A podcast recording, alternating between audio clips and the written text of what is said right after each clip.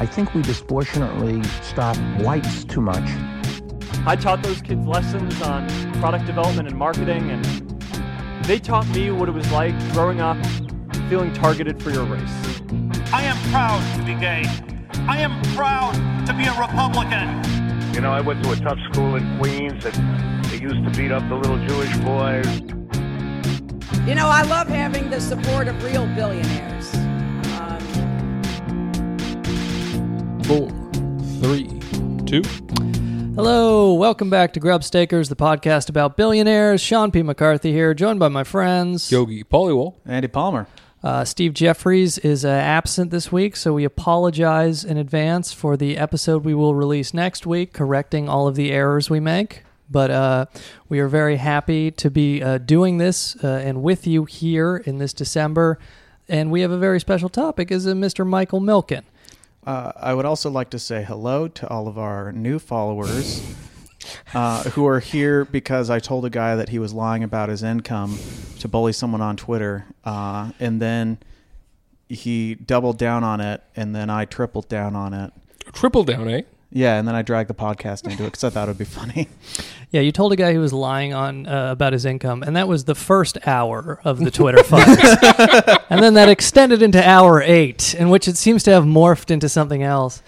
Well, uh, uh, eventually in the Twitter fight, it became him musing on white guy psychology based on every tweet I made. Mhm. And so I, I actually felt honored to be like the director of what constitutes white guy psychology, cishet white dude psychology. Well, Andy, Yogi and I have a surprise for you. That's right. On Skype right now Uh-huh. is Disco Socialist. um, but yes, no, I, I Andy got in a big uh, thing, and uh, but we are very happy to be joined uh, by uh, a man who has been called an aggro unfunny asshole by Twitter.com, who has a podcast that sounds like a great concept if it weren't hosted by an aggro unfunny asshole. Uh, to, to quote Kit Mylar, wow, this sounds right up my alley, but you seem like an aggro, unfunny dick, so I'll pass. Oh, I got the quote wrong. Yeah, but then again, it's easy to get things wrong when you're part of the Grubstakers crew. I mean, what's sad is that you guys didn't catch on that I'm an aggro unfunny dick this whole time. Oh, we caught on, but you know, someone's got to do the drops. Um, but we are uh, very happy you're joining us, especially, especially if you're a new listener. It's indispensable to have someone who does that shit.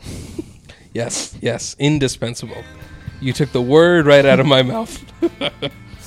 Oh, I forgot. Uh, I was gone last week. I listened to the episode you guys did on um, uh, um, Vince McMahon. It was That's right. interesting.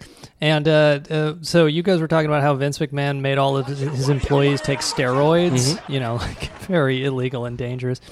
My wife told me about there was a Brazilian comedy show. And the gag is that they would get hot women like models Right. to take steroids so that they would become really swole and buff. Oh, really? And that was like funny. And then they had to stop doing it because one of them got cancer. Oh my god. I was like, you know, they have a much more pure sense of humor down there than we do. The only reason they had to stop was not Because it was because the joke got too funny. when somebody got cancer, I mean, it was just you couldn't stop laughing. Wait, would they do challenges once they've gotten roided Right, up, or yeah, what was like- the? I will was say that gambit? one hell of a closer. on our season finale. Well, like yeah, like it's because she watches a reality show. It was like a Brazilian Big Brother where they're like in a ranch or Mhm, something, and mhm. one of the contestants on it was like a woman who had like been on this comedy show and got steroided out. I love that And- it's a comedy show. Yeah. I love that that's the notion. What are we going to do for humor here? How about steroids and models? Yeah, what like what did they also do bits? You know, I, I didn't. I didn't really watch. I do think they were doing like some sort of feats of strength or something. But Mostly I mean, prop they, comedy. They did bits on the show in addition to just having the steroided out women. But I don't know if they yeah, were doing it because that like seems like a flimsy premise to hang a whole show. who's on on I don't know. Yeah. Last comic standing with steroids might be a better show. They they do who's on first, but the woman is like so aggressive because of the steroids. she just crushes his skull. I am telling you, the man's name is who. Seems like a great place for an aggro, unfunny dick. Um, but moving along, so this week's topic is is Michael Milken, and you might have like heard of, of Michael Milken vaguely from you know junk bonds in the '80s, but uh, I think he's very important for a, a long Did vari- you lose money in the eighties? Greed is right. People who lost money in the 80s remember this. Greed works. It's very important for a variety of reasons. Uh, the, the couple chief ones among them is the fact that like he's still a billionaire. Forbes today estimates him at about 3.7 billion net worth, and it should be noted that this was entirely the result of a criminal conspiracy and scheme that defrauded, you know, billions of dollars both out of public money and uh, investors, uh, which, which we'll get to. Yeah, one thing you learned by Milken is he really uh, capitalized on the fundamental aspect of crime, which is steal more than you'll be fined. Yeah, I mean, he like he was smart in that he got to the table, the bargaining table with the government right when they were like, "Okay, so we're gonna do like a thorough audit of your assets." right. He's like, "No, yeah, I'll pay six hundred million. Yeah. that sounds fair." Um, but so yes, uh, That's, that's the mafia's main problem is they don't make enough money and they kill too many people. well, I mean, it's like, hey, If they let's- made more money and killed less people, they would get away with it every time. I think so. Yeah, definitely.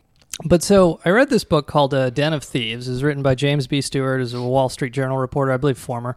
Uh, but uh, it- it's a fascinating book. I very much recommend it, especially if you want to understand, you know, Wall Street in the '80s. And uh, the interesting thing is, so Den of Thieves was written in 1991. It was a national bestseller. And the thing you can't help but realize going through it is everyone who's either a criminal or just a viciously corrupt asshole in Den of Thieves has gone on to like much bigger and better and more successful things from 1991. Wow. And it's just weird because it's like, it's not like it's an obscure book. This was the best selling Right, book in. America. And then all of these people were like, yeah. You know, so like just as a couple examples, uh, David Solomon is the current Goldman Sachs CEO, the incoming one. David Solomon is it was uh, we'll get to. He's involved in a, uh, a, a, a fraud with Milken, where Milken was like they were doing what was called parking, where to create phony losses for tax purposes, they would transfer assets to other people's books, but they both knew that they belonged to the other person. So they would show fake losses, and then they would report these losses to the IRS, and then after tax season, they would just pass it back. So David Solomon. Nice. Uh, I believe he uh, didn't pay taxes on like eight hundred thousand dollars worth of income in nineteen eighty five dollars uh, because of this scheme with Milken. And uh, they were doing that. They were also kind of like defrauding investors within the fund that Milken Milken put him in charge in in charge of. And the only reason David Solomon didn't go to prison is because he ratted on Milken. and this is something you will find in zero profiles of the new CEO of Goldman Sachs. Um, One thing that did happen though is he he did threaten to uh, cut a baby in half. uh, like a magic trick? No, no, to settle an argument, Andy. It's too bad that guy won't listen to the podcast, so he can't learn who the real aggro unfunny dick is. Um, Me. So, and just like uh, quickly, a couple other characters in the story who are doing better. Uh, Carl Icahn is involved in uh, some Milken insider trades. He's ultimately not charged, but he is like a lot of suspicion is uh, put on him as this book. We've we've done an episode about Icahn. Uh, Hen- Henry Kravis is another uh, leverage buyout guy from KKR, billionaire. Future episode. Alan Dershowitz, the lawyer, would go on to represent Milken. Uh, Alan Dershowitz, famous for always Oh, respecting yeah. Famous aviator. Owns the Sky Dershowitz. uh, with his uh, wingman, Jeffrey Epstein. oh yeah. They're tight. Yeah, yes, he he does. Uh, uh, He was on an airplane where Jeffrey Epstein would rape women, and uh, Alan Dershowitz was on the flight logs as also being in that airplane, and it's very likely that Alan Dershowitz raped women with Jeffrey Epstein on that airplane. That's what we're Allegedly. referring to. Allegedly. Allegedly. you're just making Yogi bleep things in post. I was gonna say I was gonna do some tortured metaphor about him being an aviator with storks and babies, but you know, I think you really kind of got what we were getting at there. Robert took care of that one. Yeah. But uh, so Alan Dershowitz would come on his legal team. Uh, come on, his, his legal team was 13. uh, but uh, uh, and then uh, now leader of the Democrats, Chuck Schumer, was actually a congressman from New York at the time, 1986, who uh, savaged the SEC for being too vicious to Michael Milken. Uh, Rudy Giuliani uh, was um, well, so and, and then uh, uh, Leon Black was a, another Drexel guy. Drexel is the Milken's firm. We'll get to, but he's also now a billionaire. Uh, he was really given his start by this fraudulent empire, and now he's a billionaire. And then lastly, um, Rudy Giuliani was the uh, U.S. attorney for the Southern District of New York. He ultimately was the guy who prosecuted on Milken, but basically what that was is his underlings put the evidence together and he signed off on it. But interestingly enough, Milken is in the news again because now he is lobbying President Trump for a pardon. And I think it's almost guaranteed unless Trump like strokes out or like at his last day in office gets distracted, like yelling at some retweeting some fucking uh, uh, 1488 Twitter account for like all of the days before he's legally no longer president anymore and uh, forgets to pardon Michael Milken. I think it's almost certain that he will pardon Michael Milken because, fascinatingly enough, Rudy Giuliani is uh, lobbying to get Michael Milken pardoned. Which, Rudy, Rudy, Yes. Rudy. you know what happens when you go into private practice or whatever. But it is just something where Michael Milken has spent millions, millions and millions of both his former firm and his own money creating an incredible PR apparatus uh, to the point where you can't really, even if you listen to like a Bloomberg report today, like I did a couple for research for this episode, they're always talking about his like charitable bullshit and his health stuff. And I think I even heard somebody on, on Bloomberg say Michael Milken was a victim of the uh, uh, culture of envy. uh, you know, that famous culture of envy in 1989 Right, right. when he was indicted. Um, but so, you know, and Milken, again, pled guilty to six felonies, but all his defenders will be like, oh, he just did that to make the government go away. You know, they were going to ruin him. But the reality is that Milken engaged in an extremely criminal scheme. Uh, ben Stein, we'll get to in a second, estimate that Milken stole more than five or six billion dollars. And of course, he would pay about one bill, 1.1 billion in fines and do about two years in prison. So ultimately, you know, he got punished, which is the difference from the 2008 financial crisis, but i he's still a billionaire. That's crazy. Mm-hmm. Five to six billion. and like, and he's he's, it's like that's so much money. Yeah, and so like I I guess we'll uh, kind of get into the details of, of how he did this, but he is kind of pretty much tied up with the what's called the savings and loans crisis in the 1980s. Maybe we'll do like a more in depth episode on it later. But the the, the long and short is um, there were like I believe 55 again this is Ben Stein's estimate 55 milk uh, Milken backed savings and loans that uh, went into default. Savings and loans were basically just regular depository things that they were like banks. They would make home loans and these kinds of things. Right. And uh, because of deregulation, they were able to buy these Milken junk bonds. And so, like Charles Keating, uh, famous for bribing John McCain, uh, he was a, a, a guy who bought the Lincoln Savings and Loan Association. It was again a savings and loan in 1984 for 51 million, entirely financed by Michael Milken. So of course, when you finance the guy, suddenly you have a captive client because Milken puts him in business and he says, "Okay, you're going to buy my junk bonds now." And he has an entire network of savings and loans, such as uh, Lincoln uh, and uh, I believe Columbia and a few others. Uh, these savings and loans would buy up his junk products, so he was able to essentially manipulate the market where he would just roll it over forever because he could sell it to all of these different captive clients. And uh, it- it's it's uh, Ben Stein again. So Ben Stein is a, a former Nixon speechwriter and just a rabid free market re- Republican.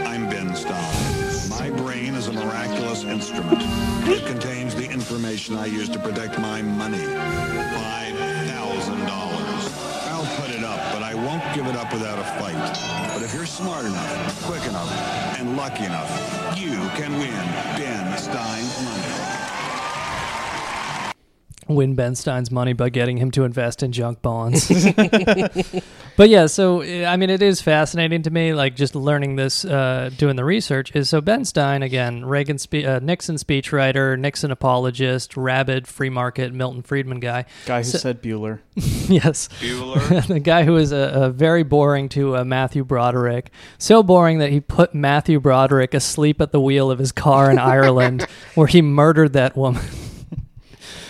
But uh, Clear eyes spokesman Ben Stein. It doesn't count if you hit an Irish person. Um, but so you know, so like I saw a video on YouTube of, of, of Ben Stein talking about Michael Milken, and your kind of like stereotype reaction is like, oh, of course he's going to defend you know free market government overreach. Of course. But surprisingly enough, Ben Stein wrote probably the most uh, vicious takedown of Milken. Oh. Um, yeah, uh, so the book is called, let me see if I have it here, A License to Steal. He writes this book in 1992, and uh, Ben Stein's contention, I think very convincingly, is that in the 1980s, uh, Michael Milken ran a Ponzi scheme. Was this before or after he met Kimmel? It was the same night. But so, um, License to Steal. Good yeah, title. Yeah. And uh, and it was just kind of like surprising to me that this guy probably wrote the most vicious anti Michael Milken book to the point where Michael Milken's people apparently like started putting it in the press that Ben Stein's wife was a lesbian. And Really? they- yeah, and they they got it um, that uh, Ben Stein he wrote this article about how George H W Bush shouldn't take some sort of sleep medicine Uh-huh. because he said it fucked with him. So Milken's people started spreading that Ben Stein was a drug addict. and then one of uh, like one of Milken's lawyers said on like some show that like oh you shouldn't listen to Ben Stein's book because he's a drug addict. Paraphrasing, of course, but you know so I um, love how Milken's people were like, let's say his wife's a lesbian. That'll really get the people on our side. You know, counterpoint. Ben Hmm. Stein was in Hollywood in the '80s. I, I guess I, I'm just gonna quote from Ben Stein here. Uh, Do the voice. That's Do the weird. voice. Oh, Bueller. Don't do the voice. I love how anytime uh, you guys ask me to do the voice, I know I can just feel our listeners getting disappointed as I fail to do the voice. But so Ben Stein says, uh, uh, overfunding, uncritically allowed by markets and regulators, was very largely uh, a Ponzi scheme in which earlier borrowers and lenders were kept afloat by later borrowers and lenders. It couldn't go on forever, but What well, lenders? borrowers and lenders. It couldn't go on forever, but while it lasted, it was a miraculously simple way for Milken to pull buyers more or less out of thin air and thus create a market for his junk. The scam worked so well that there were periods when Milken could create entities with no operating financial assets to speak of and raise hundreds of millions of dollars for them uh, to be used solely to buy junk bonds. And this is where, uh, again, we'll kind of get into this a little bit more. But essentially, as we were mentioning, he was able to create these captive institutions where he would put people in business and give them the startup capital. And in exchange, it's like, okay, you're buying my next issue of junk bonds. Right. And uh, he would also even go so far as to straight up bribe fund managers where he would give them, say, warrants for stock. And, you know, that's your reward. So now you, you're running your corporation. I'm giving you a bribe, but you use your corporation to buy my junk bonds.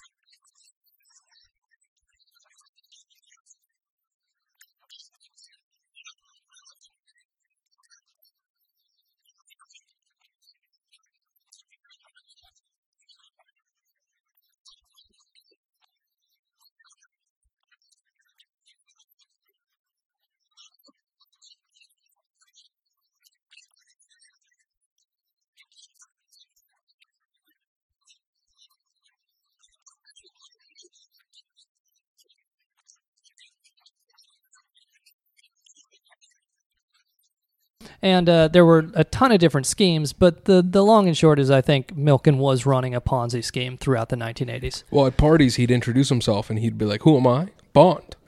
Junk Bond. But uh, I guess we should go through um, uh, in a chronological fashion of uh, uh, Michael Milken's life. Though I did want to say one other thing before we get into that is uh, Michael Milken, from the time the government indicted him, or uh, from the time the government l- announced the investigation in 1986 that Mhm. it was heavily suspected he'd be implicated in, he hired a, a, a, very sophisticated public relations machine that his uh, again then firm Drexel was spending millions of dollars a month to keep these PR people on uh, duty, and uh, so that echoes through today because if you go to the Forbes website and you read um, the uh, two little factoids they have about Michael Milken, Right. I'm just going to read one of them to you now from Forbes. Milken switched majors at UC, UC Berkeley from math and science to business after the 1965 Watts riots in Los Angeles, determined to democratize capital access. So Forbes or Milken's PR machine would like you to believe that he switched to a finance major because he read about the Watts riots and wanted to spread the wealth to the African American community. He just he was so saddened by the lack of capital of the urban communities that he thought maybe I should have that capital that they don't have. But that's just like on the Forbes website, printed officially, and it is straight Milken PR bullshit. And we know it's bullshit because, like, first of all, the book Den of Thieves talks very clearly about how he was like, Sean is emphatically poking his finger at the book that is on the the table. book in owes front him of money. him. Yeah. Uh, the book Den of Thieves talks about how he was like at UC Berkeley at again the 60s. I believe he graduated 68. A very political time at UC Berkeley. He was, UCB. uh, he was very apolitical. He didn't smoke marijuana or do LSD, so we know he was not a leftist in college. and um, you know, so he was like very apolitical. And then what happens is in the book, when he hires this PR firm, they start with this. That, mi- that Yeah. sounds like someone who does not want to get laid.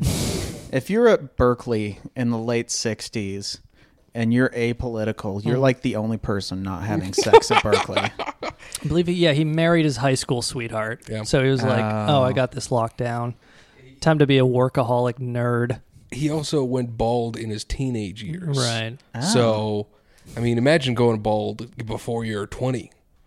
Explains his Yeah. lack of empathy. Mm-hmm, I- I will punish the world for what has been done to my head. Well, I don't know what not in a fun way like Larry. David. his like younger brother has like the best head of hair. It's it's very funny. Whatever stress his older brother took on, oh boy, that younger brother gets to just live scot free. Oh yeah, I guess we should mention in this episode. We might even just throw both of them the title. But his younger brother Lowell Milken is a billionaire. He's Yeah. worth about one billion dollars as well. And the only remarkable thing about Lowell Milken is he got a law degree. I believe it was one of the universities of California, but he got a law degree. When did you and get a so uh, Michael Milken brings him in as a lawyer. He brings Lowell in and kind of like his his hatchet man to like do unpleasant tasks, which we'll get to in a second.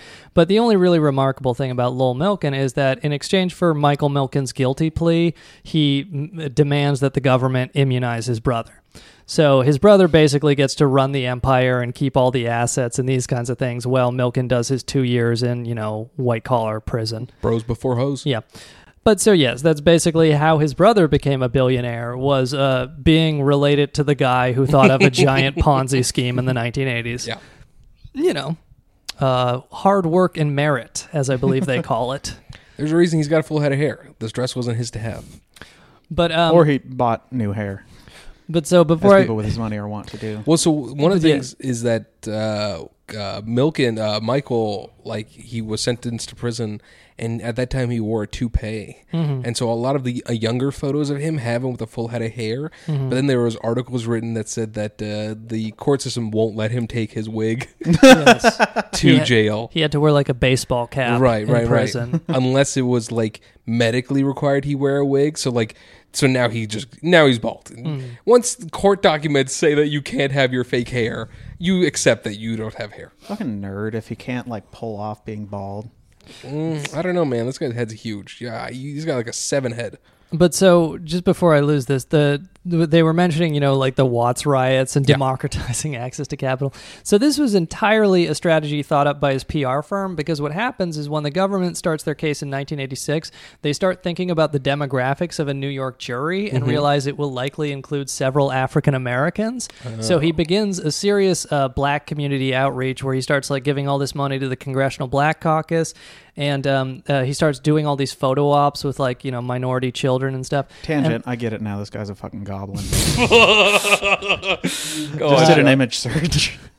And uh, oh, and then the the best one is he takes I believe seventeen hundred disadvantaged children to a baseball game at uh, at the Mets Stadium. Andy just showed us a photo of him Yeah. meeting with Barack Oh, yeah. Obama. Look up his brother now, Andy. yes. L O W E L L. But so it's like entirely like this this minority outreach thing was entirely invented by his PR thing, and then the most telling one of the one of the most telling anecdotes in the book is his PR people shortly after they hire him. They sit him down and they ask him to like list all of the good significant things that he's done in his life and he stops at college. so they have to be like, "No, you were creating jobs right, and creative right. destruction and all of this stuff is Ugh. just complete PR bullshit that they invented, but he spent so many millions over the decades that Right. it's like this is almost reflexive. If you listen to Bloomberg or Forbes, you will just hear this propaganda Mm-hmm. that Milken like created all this value and made some minor mistake, and then the government came down hard because they were jealous of his Right, right, success. right. When in reality, he stole billions of dollars through a Ponzi scheme. Yeah, a lot of uh, Milken defenders will say like, "Oh, you know, other people would do this and get a slap on the wrist, but they wanted to make an example out Oh, of yes. Milken." His brother totally has plugs or a wig. There's his hair is inhuman. It's too good, right? It's not that it's too good. It just well, it's it's Comparatively to Michael, that guy's got a great head of hair, Palmer. Admit it. but it's unnatural. It's It's a thick rug. it's a rug. yeah, it is a thick rug. It is. Sean, what's your take on his brother's hair? He probably has his little brother has to like make his hair look worse just because Milken is, uh, Michael's the one who went to prison. Right, right, So you, you can't be having like a better head of No, hair no, than the can't. brother who went to jail for you. Like it, it- you remember the the mummy when there was that giant sandstorm that was Yeah, attacking yeah, them? yeah. That's what it, the top of his head looks like. It's just like this insidious sandstorm, just like bubbling up on top. I don't of know. his I think he looks because his oh, Michael Milken is seventy two now, and his younger brother's seventy. I think for seventy, he looks pretty good. Hmm. Would you go to jail two years, white collar, for your brother? For billions, yeah, yeah. I guess to protect my like five billion dollar fucking net worth. It- like eh, on like a like a heart to heart, no money on the line. Like still, I love my brother, yes, but at the same time, if billions of dollars are on the line and I get four times the amount my brother gets and he gets one billion, yeah, I'll do two years in prison for that. what about you, Palmer? it's not. So, I want to go to jail for something cool. This is the least cool Okay. thing to go to All jail right, well. I'll keep your billions then. Don't worry, they'll uh, they'll send you there for the unsolved murder of Disco Socialist. this podcast will be introduced Oh as god, evidence. he's gonna tweet now like they have been threatening me. All right, so last thing before we kind of get into the chronological biography of Michael Milken. Uh, so since his, you know, release from prison, he's founded what's called the Milken Institute think tank because Oh. that's what you do there. And uh, the Milken Institute think tank has done such uh, uh, important work as a 2004 paper where they uh, uh, contested. They issued a study saying that uh, Charles Keating, the aforementioned uh, swindler, it looks was like his hair's running away from his forehead. a 2004 study from the Milken Institute uh, claimed that uh, regulators' actions were responsible for Charles Keating's business failings and that they were overly um, uh, invasive and they destroyed his business and he was an honest man. And uh, again, from uh, Ben Stein, of all people, he describes how uh, uh, Charles Keating, when the, the fucking walls were coming down and Right. he couldn't get rid of the junk bonds, what they did is they would have, you know, old lady depositors coming in like it's a bank and they would actually set up cashier windows where they would try to sell these worthless, fraudulent junk bonds Really? to little old ladies who had no idea what the fuck they were buying. and this is, of course, who uh, Michael Milken's Institute puts out a paper saying, yeah, the government destroyed this honest businessman. And of course, doesn't reveal that Michael Milken put him in business and, you know, Right, made right. a lot of money off of him, stole a lot of money with him. What a chooch. That's I think one thing that people in this country should learn is that like corruption it might seem like it disappears, but oftentimes it just gets moved to a lower target. Like uh, people look at like cigarettes in this country, like being like, oh, less people smoke now. It's like actually cigarette companies have just been selling more cigarettes around the world than ever before. Mm-hmm. So it uh, in this same vein, sure, the junk bonds weren't being sold to the masses, but these old little old ladies were getting fucked. Yeah, and so like the other interesting thing the Milken but yes. they were supporting the first American to orbit the Earth in their own little way. Sure, He- he- certainly. he- John Glenn got a little kickback. Uh, so the um, the other thing the Milken Institute does, the think tank, they produce what's called the annual Milken Global Conference in L.A. and it's called by Bloomberg, among others, "quote Davos of the of the West." And so this What's Davos? uh, you know, the the big meetup for like the billionaire uh, financier people in Switzerland. Oh, gotcha. Annual where they like talk about income inequality is a It's- huge problem, Uh, it's the uh, and we're not going to give our wealth away. But economic and business second fuck party in Switzerland. Because Switzerland has a lot less regulations on Uh-huh. how much you can suck and fuck. They got like what, like no condom rules for pornos, like the U.S. got or something like that. It, it's uh, it's much deeper than that. Oh, so it's like Yeah. butt stuff rules, Um, yeah, yeah, it's butt stuff. but it's not butt stuff rules. It's And- butt stuff rules. they have the best eyes wide shut parties. Oh. yeah. they have a lot of butt stuff rules in Malaysia. oh well. But uh, so this annual Milken conference, and again, this is like a multi-billion-dollar Ponzi scheme swindler. When we talk about Michael Milken, of course, Andy just showed us a picture of him with Barack Obama. but just this year's conference was in April 2018. Steve Mnuchin was there, you know, feeding more speculation about Trump pardoning him. Uh, David Solomon, of course, was there. Tom Brady Sachs. and Gisele Bündchen were there. were they? Yeah, as well Oh. as uh, Steve Ballmer and Sean Parker, Wilbur Hmm. Ross, Chuck Schumer, Kevin McCarthy Schumer. of Home Alone fame. No, it's a Kevin McCarthy of uh, the Republican Party. Mm-hmm. But yeah, it was a who's who of uh, these people suck, and uh, also it was uh, hosted at the uh, Beverly Hilton, and uh, the this is from the article that was uh, in Bloomberg. Um, the venue is the he- Beverly Hilton, the glitzy mid-century hotel where the Golden Globes are awarded, and Milken he- held the original Drexel conferences. In tribute to the program's equality theme, oh, this year the lobby will display the bronze fearless girl sculpture, fresh from her face-off with the Wall Street Bull. Fresh. fresh fresh from her p- face off with those little old ladies in the fucking savings and loans deposit lobby. fresh from the New York tourists touching those balls of the bull. Fresh from her face off with uh, the life savings of guards at Michael Milken's company. Um, Speaking of face off, I'm looking at this picture of him next to Obama, and it looks like his face is about to fall off. he is not in a good way, as some might put it. but yes, of course, we, we have to honor him and the Fe- Fearless Girl statue. Uh, not like his company literally had a guy called the company pimp who would procure prostitutes for prospective clients. and uh, would actually uh, bring them to this annual conference for every year except for the last two years when the CEO of the company banned prostitutes. It's a very controversial decision. wonder if he got any for President Obama at the 20th Lake Tahoe summit on the environment.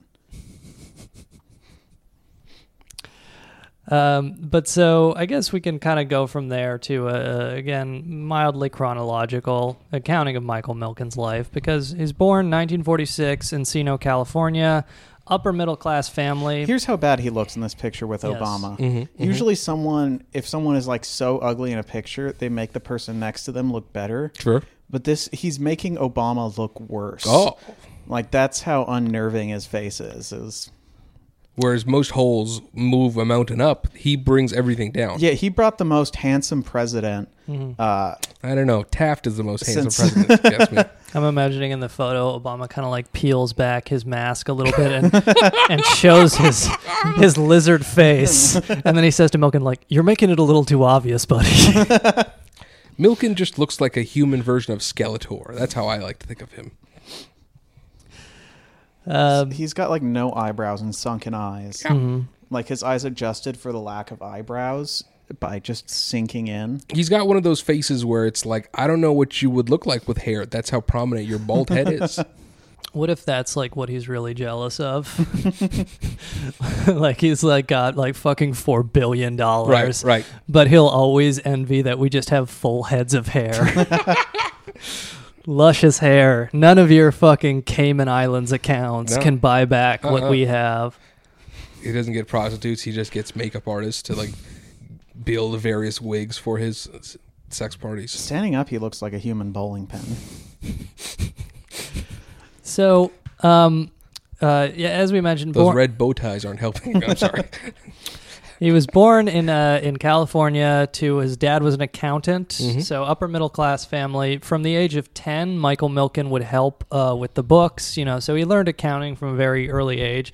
Clearly, a smart individual. I mean, he engaged in an His- incredibly. His, his dad made some uh, money on the side as one of those uh, reflective spherical lawn ornaments.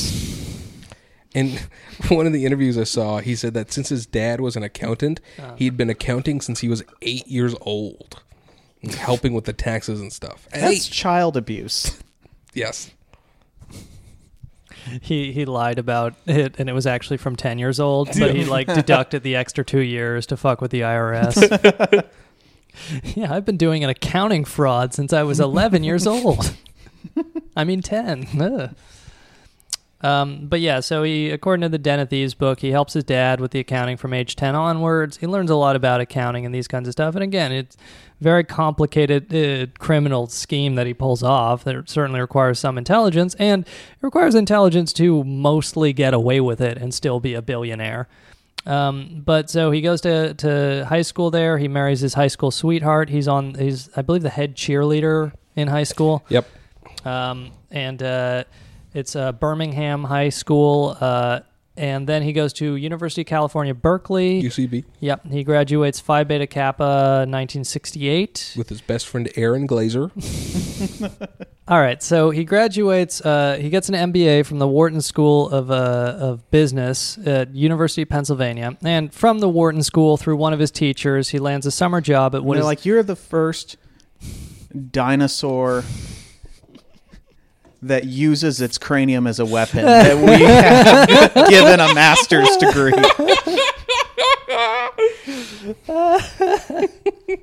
he, he has like special conditions for taking the test at Wharton, where he's like cold blooded, so he has to go out in the sun for at least an hour for for long tests. He's like, he just starts screaming in the middle of class, and then it becomes apparent that he has laid some sort of egg.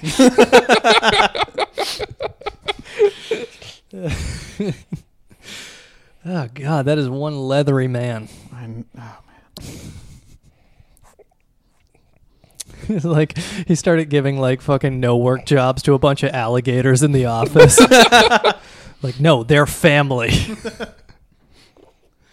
Um, but so, uh, yes, so he graduates uh, with a with an MBA from Wharton, and then one of his professors at Wharton gives him the connection to Drexel. So Drexel is is his company, and he essentially like he never actually sits on the board at Drexel, but eventually he's making so much money that he's de facto running Drexel because he is the profit center for Drexel. Right. And at the time, it was called Drexel Harriman Ripley, but it was for most of his tenure there called Drexel Burnham Lambert. But again, just Drexel. But he gets the job there. 19. Why'd they kick out Ripley? Yeah, it was like some mergers going on in the 60s and 70s. You They're- know, it doesn't tired matter. of believing it or not. the the board called a meeting, and it- by a, a five to four vote, they determined that they don't believe it. um, but so yes, uh, uh, he's he gets this job 1969, and um, it's interesting where essentially uh, what I think the debate is because again we've we've kind of talked about what his PR machine asserts. What his Mhm. PR machine asserts is that he was the guy who discovered this market in junk bonds. He realized that junk bonds were undervalued and and this, this kind of stuff and created all this this liquidity and all this wealth and then the government came in because of one minor slip up that everybody does and you know cracked down on him to set a message. And um, what I think is debatable is that essentially when uh, in the early 70s again he starts here in 1969 excuse me in the early 70s maybe that's uh, persuasive and uh, I- and I'm not even endorsing that. I don't entirely know one way or the other, but here's what I will say. Essentially, from his time at Wharton, he reads uh, some papers by a couple different economists, uh, academic professors, and what they say is this about uh, so-called junk bonds. And I guess I should just start from the beginning. Is that uh, at the time there were two ratings agencies called Moody's and Standard and Poor's, and they would issue ratings. You know, say AAA, AA, whatever. They said spending too much time with these uh, products can cause serious hair loss.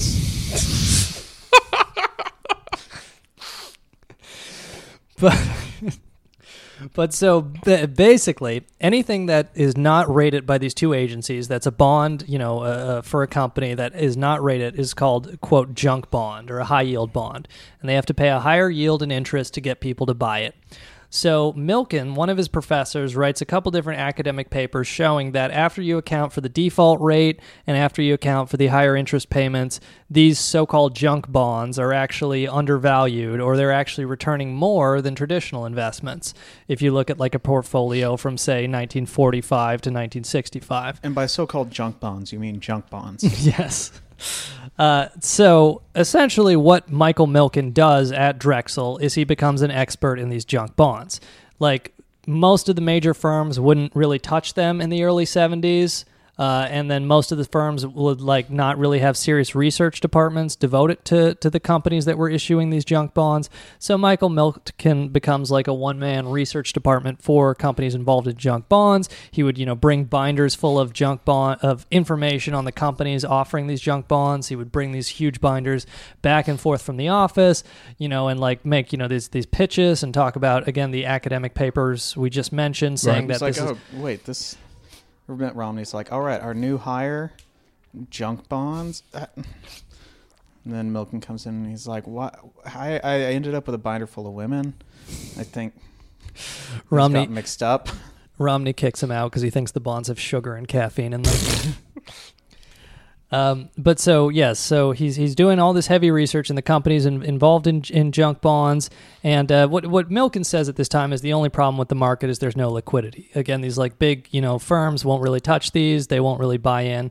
So what happens is by 1973, he persuade Milken persuades his boss at Drexel to let As him someone who is technically an amphibian, he needs some liquidity.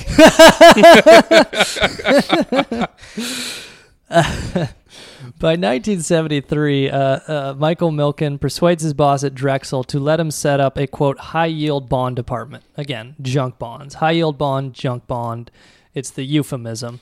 Uh, so they set up a high yield uh, bonds department. Uh, he's given two million dollars in capital to to start up, and pretty soon Milken is generating almost you know 100 percent rates of return. Like he's making a shit ton of money on these junk bonds by you know selling them to like non-traditional clients and you know like not uh, insurance companies in particular. And you know he's he's a good salesman and he he makes some money. And what happens is like eventually he gets like by 76 he's got an incredible bonus structure where uh, again from the the Den of Thieves book uh, him and uh, the the employees working under him in his department get 35% of all Drexel profits attributed to their activities, plus another 15 to 30% finder's fee for clients they bring to Drexel. So he's getting like six, uh, upwards of si- up to 65% of all of the profits from his deal just for kicking Drexel like 30 or 35%. Really? So even in like 1976, he's making like $5 million a year, 1976 dollars. Um, and uh, what they say in the Den of Thieves book is that by 1977, his operation controls 25% of the market in junk bonds. So the turn essentially happens here in 77, 78. And again, I think it's debatable whether or not he really did anything that. Uh, I mean, you know, financial capitalism, you could have an entire debate about it, but within the rules of the game of financial capitalism, if he did anything of value from, you know, 69 to 77, but what happens is 77, 78, he again controls 25% of the market. He becomes a market maker and engages in a giant illegal scheme to manipulate prices, insider trade, uh, do a Ponzi scheme, and all these other things that take it into just a giant theft of billions of dollars. And um, Also during this time, they use his likeness for Nosferatu. but so what happens is like he's making these huge returns for Drexel. they were trying to remake, but they had to can it because it was too scary. His lawyers uh, argued that the government was uh, being anti-Semitic by prosecuting him because he is clearly a Joseph Goebbels caricature. Though interestingly enough, uh, one of his lawyers, a guy named Arthur Liman, would uh, tell the prosecutors that the government was acting like Nazi Germany, and that prosecuting Milken was just uh, one step more to concentration camps. Wow. Exact quote. And it is just interesting, like how quickly these fucking people are to invoke the goddamn Nazis Yeah. every time they get caught. With Milken, it's more of a concentration kennel. Interestingly enough, about Arthur Liman, it just kind of shows you how our government works. He was also the um, so-called good guy in the Iran Contra hearings. Oh, he was really? the uh, the lawyer who interrogated, um, you know, the Oliver North and such on behalf of the Senate for the Iran Contra hearings. And then he went back and you know took millions of dollars to compare Milken's prosecution to fucking Treblinka. Um, but that's jumping ahead a little bit. Basically, what happens is that Milken, his his operation is so profitable that in 1978 he gets the uh, firm Drexel to let him move his operation to Beverly Hills, uh, California. So he leaves New York, he moves his operation to uh, Beverly Hills, California. That's where he wants to be. yeah, he wants to be in uh, Beverly Hills, California. Beverly. Yes. Beverly. And uh, Living in Beverly Hills. He's like, you know, my access to the sun will be much easier to take care of. Uh, all right, all right. Uh, but so what happens is again, 78, he moves out here. He sets up the so-called junk bonds department in uh, in the West Coast for Drexel. Drexel's still on the East Coast, and um, what what happens is like he's built this network of junk bond buyers. He controls a lot of the market, and he also in this time, it, it, you know, we have no way of knowing if he was doing it before, but for sure he starts by the late seventies, early eighties, a massive insider trading conspiracy where Milken would, you know. Say Drexel's investment banking side would be working with a client. Well, Milken would start trading on that infi- inside information, or he or his other contacts would have contacts with other investment bankers, and they would start trading on the inside information. And like another remarkable thing about Den of Thieves is that it just kind of goes through how endemic insider trading was in the 1980s, and you have to believe it still is. But like just as one example, the largest uh, single profit on a deal at Goldman Sachs in 1984 was on an illegal insider trade. And that guy, a guy named Freeman, would go to jail for I think four months. But essentially, like there was just a huge network of which Michael Milken was part of. Uh, a guy named Ivan Boesky would eventually go rat on Milken, but he he was also part of this. And so they were all just like kind of passing information back and forth, and um, eventually they were engaging in these leverage buyouts. You know, um, well, I might be jumping ahead a little bit here, but we've kind of talked about. We did an episode on private equity or leverage buyouts. There was this big boom in leverage buyouts in the 1980s, and much of that was funded with Michael Milken's junk bonds. Because he had this network of junk bonds, he could raise so much money overnight. And because he also had all these captive clients who he, as we mentioned earlier, would say, "Hey, you, I put you in business. Please buy some of my junk bonds now." Right. If he said we're buying junk bonds, he could get you know hundreds of millions, if not billions, of dollars raised overnight. So he started funding all these leveraged buyouts, like uh, you know KKR and stuff, would um, buy public companies in hostile takeovers, taking up a ton of debt and raising money with Milken. And then what would happen is Milken would know that was going on, so he would start insider trading on it, or he would get uh, his connections with the corporate raider world to be like. Hey, put pressure on this stock because I have a position here, you know, or make it look like you're going to do a raid on them, or, or et cetera, et cetera. Right. So he started a lot of. There were a lot of crimes going on all at once, is what I'm trying to get at here. A multi criminal mastermind. And um, the other thing is like, so he he moves out to uh, Beverly Hills, and uh, they they have a workaholic culture over there. Like Milken's a fucking psychopath, Right.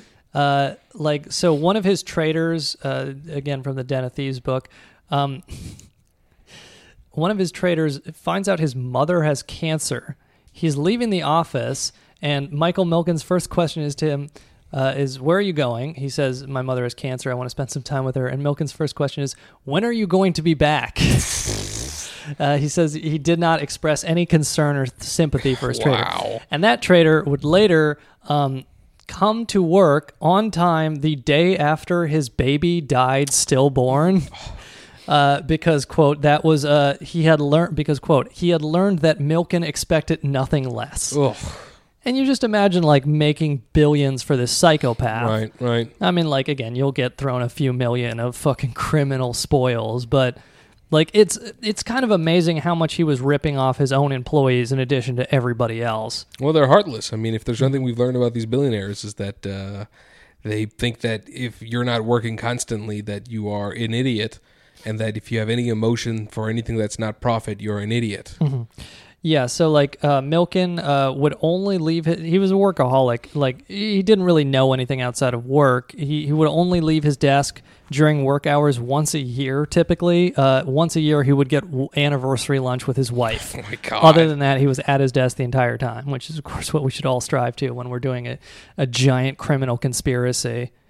Uh, and, and so the other thing is that. Um, uh, to move to Beverly Hills because most of Milken's employees were in New York, so they had to go out into California get houses. Right. So Milken like generously uh, lent them all money to buy houses, but then uh, one day his brother Lowell, who we mentioned as like the Hatchet Man, just kind of showed up to all these people, gave them invoices for the loans plus interest, and demanded immediate repayment. Wow. What Like- fucking snakes? Yeah. And like we'll get to, they they kind of even rip people off more, but it's just I mean it's remarkable. And these like early years, like uh, James B. Stewart in the book, he writes about there were a lot of affairs, a lot of like nonsense going on. There's also a story about a stripper if we want to do that. Oh Yeah. yes. Um, but so Andy, you're getting so hard. he's I'm- looking I'm- at pictures of reptiles. what should my next metaphor be? I tried reading the name of that dinosaur that's bald. It's very difficult. yeah. It's like P H O T E X. Damn, you Couldn't could do- I couldn't if do you it. could have nailed the reference. I couldn't do it. I'm I'm going through his personal photo album on his Uh-huh. website and for uh, and all like his pictures and for whatever reason there aren't any from 1991 and 92. Hmm. But there is one uh, teaching inner city youth math skills. Um, it says Mike has been teaching inner city youth math skills for more than 15 years. Uh, I guess part of the skills were how to avoid Andy, put, find the predator. drop. Okay. math skills like uh so kids when this little old lady asks you just lie to her and tell her it's insured by the federal government okay Or like if you've swallowed whole five eggs from an endangered bird and there are nine eggs in the nest, how many more eggs do you have to swallow before its mother comes back? The traders and salesmen who worked in his office decided to celebrate his birthday by hiring a stripper to come into the office. And um, the stripper was doing her act when the phone rang for Milken. It was a client wanting to execute a junk bond trade. Milken took the call, and then when he, he was distracted by the stripper, he actually crawled under his trading desk. And the stripper, who by now had taken all of her clothes off, crawled under the desk after him, and he still managed to stay on the phone and complete the trade, even with this pandemonium going. so yes oh yeah and the other part that was james b stewart the author of the book he says milken was compulsive and workaholic yeah What, what was he hiding? Like, was she just like giving him a hand job? And he's like, "Well, I can't tell her to stop, but I have to get away from it while I'm doing my trade." he was fleeing from her because she was dressed as an fbi agent Um, but so you know, and, and again, like even at this early time in the uh, early '78, they move over there. According to the book, like securities dealers guidelines at the time permitted only a five percent markup. But because Milken was controlling so much of this mark uh, this market for junk bonds, he was able to be a market maker, meaning he would buy the bonds and he would sell the bonds so he could set the price. He's one of the few people you could sell junk bonds to. So he was doing instead of this recommended five percent markup, he was doing he was doing a twenty five percent markup, and then his head trader wouldn't sign off on this because it was like unethical against you know uh, uh, guidelines. I'm not sure if it was straight up illegal. So uh, Milken would would forge his head trader's signature Oh, to sign off on these huge markups, and this is like right after he started. So he was already you know uh, deeply to the un- bone. exactly Corrupt deeply to unethical. He the bone. rationalized it by going like, "Well, I've got plenty of heads, so I can." I can stick some neck out. Yeah. But so um, by uh, 1983, he's talking to this guy, Ivan Boesky, uh, two or three times a day. And again, this is like a big insider trading ring that the two of them are running from at least 83 to 86 when Boesky would uh, plead guilty and cooperate with the feds. Um, we mentioned they were doing what was called the Predator's Ball. There was another book written about this, but basically, the junk bond people and the leverage buyout people would have this annual conference in California where prostitutes would be at the after party. But mainly, it was a place for their industry to get together and, like, you know, network and, like, work on corporate raids and trade on inside information and all this stuff. Yeah, all this stuff. You know, Carl Icahn would come there. Steve Wynn, the casino rapist, was a guy who got his fucking startup capital from Milken, and you know, future episode we'll mention, but he would come there and, and all these other ass eat. all these other people. And um, The prostitutes weren't actually there for sex. They were them there to turn them on their backs so they get hypnotized Mhm, mhm. and Yeah. then rub their belly. That's right. Um, but so uh, Milken is de facto making so much money again through a Ponzi scheme for Drexel that, according to the book, he is running Drexel by 1984. Again, he's not sitting on the board, he's not a CEO, but the actual CEO of Drexel has to like run everything through Milken. Milken's making so much money, has so many loyalists, he can't cross uh, Milken, so Milken is de facto in charge of Drexel. And so, what's happening, like with Ivan Boesky, we don't have time to get through all of the crimes because it is just a huge list of, of crimes. But Learn more at your local library or on our Tumblr. So what happens with Ivan Boesky is like um, he would file what are called 13Ds. He would lie on 13Ds uh, with the SEC.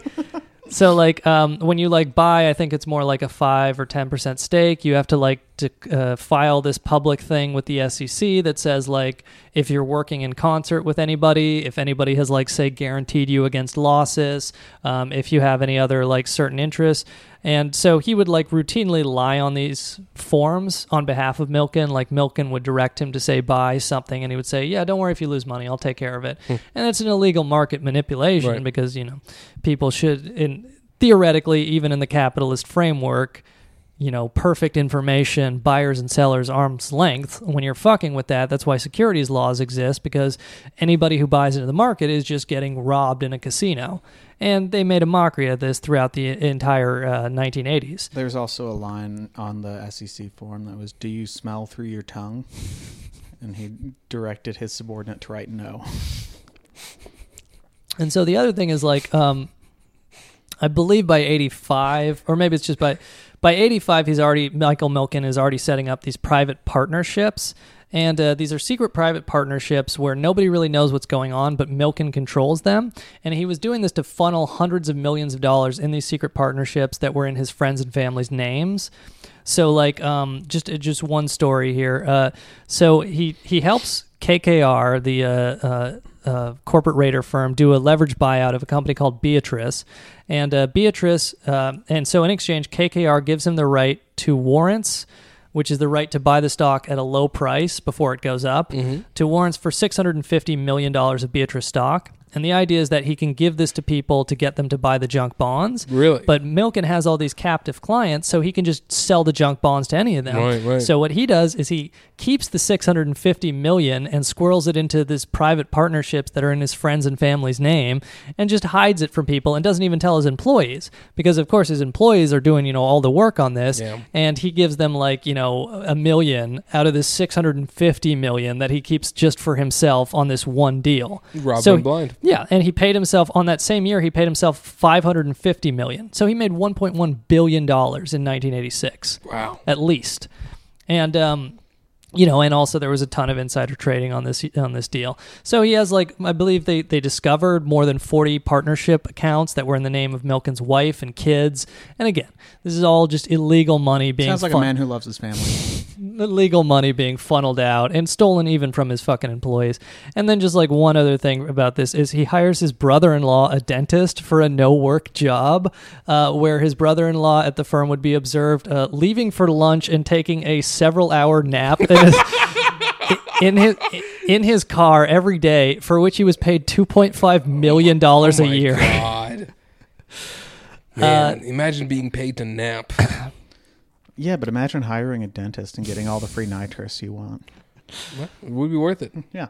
Yeah, um, and then like uh, we've kind of mentioned uh, again these captive uh, savings and loans, Columbia Savings, uh, Lincoln Savings. Um, they would also do uh, these parking arrangements where, in addition to like doing this to do tax fraud to make it look like they were doing um, uh, tax that they were losing money, so they could write this off. They would also do this to like avoid net capital requirements and all these other stuff to like disguise true ownership of assets. And um, Oh, and then like the one other thing from this period I found fascinating is that while he's making billions of dollars, I believe James Stewart puts his net worth at about three billion dollars in 1986. He was one of the ten richest men in America. Uh, while he was doing this, he still argues for like several months with his boss over fifteen thousand dollars worth of bonus money that he feels he is entitled to. Wow. So he's a compulsive psychopath, is what I'm saying. Again, fifteen thousand dollars when you're making over a billion dollars in a year. Um, but basically, what happens, and you know, it's it's weird where compared to what has happened with white collar crime enforcement, this feels like true justice Right, because right. Milken would go to jail, but you know, even then, it's it's not really true justice. So the the basic story is Ivan Boesky, this guy that they were in this big um, insider trading conspiracy with, um, the federal government. Uh, wraps up some smaller fish in that who like implicates Ivan Boesky. Ivan Boesky, for his turn in 1986, pleads uh, guilty and then begins cooperating. He even wears a wire to one meeting with Milken, and um, Rat. the government starts coming after Milken. Uh, and the only reason, well, not the only reason, but the, the big break they get is one of these captive uh, Milken clients. Uh, let me just see if I can find the name here. Oh, yeah. Uh, uh, it was a Milken firm called Princeton Newport. So, what Princeton Newport does is they keep phone records of all their traders' conversations because sometimes, you know, clients have disputes. Uh, so, because uh, uh, Princeton Newport has uh, has these phone records. Uh, the government raids them, like they send in the FBI before they can destroy them, and uh, seizes all of these phone records, and they listen to the tapes, and then of course the traders are just blatantly incriminating themselves all over the tapes, and then they get one of Milken's traders to turn on Milken, and uh, eventually Milken pleads guilty to six felonies in 1989, and he serves he's sentenced to 10 years. He serves two years. Ben Stein talks about like he went to college uh, at uh, Columbia, and he said that the cells that Milken went to were nicer than the dorm rooms at Columbia. You have a picture in your book. Yeah, it looks like a dorm room. I went to Columbia College in New York, and I must say it's a heck of a lot nicer room that he had there at Pleasanton than I had at Columbia. It's pretty fascinating where there's that, and then oh well, yeah, Milken also needed like a little pool, or else his skin would dry That's out. right. That's right. You can't. And a hot lamp. And so, like, what happens in like by I believe eighty six might have been eighty seven. The the walls are starting to come down on Milken. Like the government starts serving him subpoenas after uh, Ivan Boesky turns rat, and so Milken like brings one of his traders into the men's room and he turns the water faucets on all the way up. Smart move. And uh, tells him to destroy documents that had been subpoenaed, which is of course another crime. It's Right, obstruction of justice to destroy documents after you've been subpoenaed. Um, and then he like with David Solomon, the aforementioned Goldman Sachs CEO slash rat, what he would do with these partnerships, because again we mentioned they have like these parking arrangements where it's like secretly X uh, this other person owns an asset, but they tell the government that they don't, you know, in order to create phony tax losses. So they had like a blue ledger book that they kept track of all this stuff, and so Milken has it destroyed for this David Solomon deal as soon as the government starts sending subpoenas. But um, it's it's pretty fascinating. And then like the uh, the PR firm that he really takes on in 1986, what happens is like the the savings and loan collapse happens around I believe 89. Um, and so like these junk bonds, like he's able to keep the Ponzi scheme going until like 88 or so. So his PR firm thinks up this idea to write a like PR kiss ass book about all the companies he was able to like fund and help with his junk bonds. Right. But the funny thing is they keep trying to write this and the companies keep collapsing. so like any company that they like are trying to like talk up as like the fucking Milken success story uh, just implodes. And uh, I believe um, uh, as we mentioned, about 55 savings and loans that were linked to Michael Milken uh, collapsed. Uh, about a th- more than a thousand out of more than 3,000 savings and loans in the U.S. collapsed. It was a 130 billion dollar bailout, uh, and this was uh, heavily because of these junk bonds. And um, he was losing companies faster than hair follicles. Some say it couldn't be done, but he pulled it off. Oh, and then the other desperate gamble they do is uh, Michael Milken starts paying huge bonuses to every employee who's a potential witness in the case. like their bonuses suddenly increase like $15 million. And then he also gets them all to uh, take on lawyers that are repping him. So it's a clear conflict of interest where his lawyers would like appoint the lawyers for whatever witness. So, of course, the lawyer would be like, yeah, you got to fight the subpoena. You- Right, right. You can't implicate Milken. you should expose yourself to serious legal danger. So, so essentially, what he did was Tony Soprano's divorce strategy. Oh yeah. Um, but so yeah, I mean that's that's basically the story of Michael Milken. You know, now he's like, i- he's on a uh, a, a redemption tour. A he Red wants Dead to. redemption tour. He's already like accepted back by the establishment. Of course, his like every profile of him starts with his bullshit prostate cancer research, which you know, out of like the five six billion you stole, you threw some crumbs to medical research that Mhm. should have just been public money in the first place. Right. But uh, you know, so now he wants to get this pardon to get the uh, the criminal record completely expunged, so he can go back to trading in securities, and um, you know, we will see if he's successful. But it is just something where it's it's fascinating how much work you have to do to find out that this complete criminal and fraud is a criminal and fraud because he's spent uh, one of the most sophisticated PR machines of modern times has spent decades rehabilitating and whitewashing his image uh, every second of every day. It's like he sheds his skin on a regular basis. Oh God, and uh, and yeah, and I guess just to kind of wrap this up, um, uh, according to the James B. Stewart, author of Den of Thieves, junk bonds actually, uh, in, including defaults, returned lower than tr- U.S. Treasuries from 1980 to 1990. Wow. so if you invested in his products, you got taken for a ride. I think like uh, Drexel junk bonds defaulted from 24 to 35 percent of the time. so it's like he had this elaborate charade to cover up something that wasn't actually there. Somewhat like a tail that could regrow. Anyway, enough about his wig. Uh, So he's sentenced to 10 years in 1990. He serves two years. He pays 1.1 billion, uh, 600 million dollars criminal, uh, 500 million uh, civil, and uh, and then he's uh, free. And he turned his uh, predator's ball into the fucking Davos of the West. And uh, now many of his defenders, such as Chuck Schumer, uh, have been disgraced and are not in positions of power within our government or influence of uh, any kind. And uh, you know, hopefully, wait, so what did Chuck Schumer do?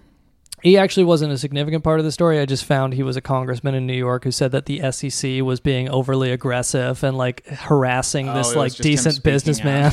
yeah. And he was also at that Davos of the West thing. Did he uh, feed chickens to Milken? hmm Yeah. Chickens and flies. yeah, what did Chuck Schumer do? He was like, you know, I, I can't see the bald spot at all, Mike. I think, uh, You know, I think your uh, hair follicles look beau- beautiful. So a part of uh, Gordon Gekko, uh, obviously likeness for Nosferatu, and uh, his uh, movements were used for the movie Rango. Well, um, I guess that about sums it up. But you know what? Hey, credit on Ben Stein for writing the fucking most vicious Yeah. milk Yeah. and takedown book, and uh, you know, Bueller. we hope uh, he catch he finds out where Ferris Bueller is. and if he wants to come on the show, come on, Ben Stein, be on Grubstakers. Yeah. we hope Maybe you can win our money. Bueller. We hope uh, Ben Stein is not accosted in a restaurant by Antifa thugs who say you're a bad man. And the premise of your show was far too little money given out in prizes for a man who is supposedly worth twenty million. Vinstein, come on our show and tell the truth about global warming. And with that, this has been Grubstakers. Uh, my name's Yogi Paliwal. I'm Andy Palmer. I'm Sean McCarthy. Thanks for listening.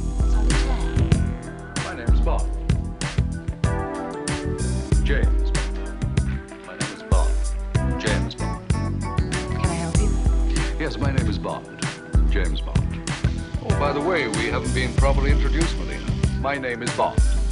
James Bond. Mr. Bond. Michael Milken certainly milked the system to win his Yeah, billions. let's milk that Milken. Six hundred million Milk that Milken real good. Milk that Gurk. Milk that sucker's dick.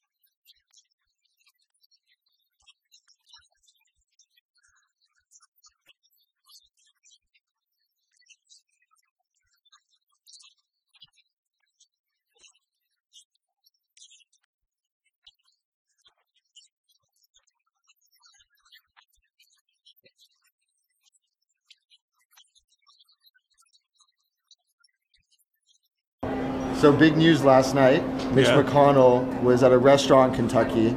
He was accosted by protesters. They took his food, threw it out.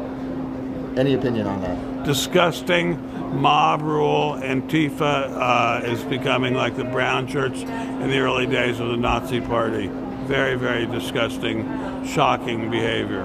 Stunningly horrible. But you can also say that this is non-violent protest. I, I consider it violent to go to somebody while he's having his meal and take his meal away from him and throw it away. I consider that as close to violence as I want to get. you don't see this as maybe democracy in no, action? absolutely not. Holding Democracy- our no, no, elected no, officials No, no, no, no. Democracy in action is voting. It's not violence. It's not taking people's food away from them and throwing it away. These people are gangsters. They are mob gangsters. They're not decent people.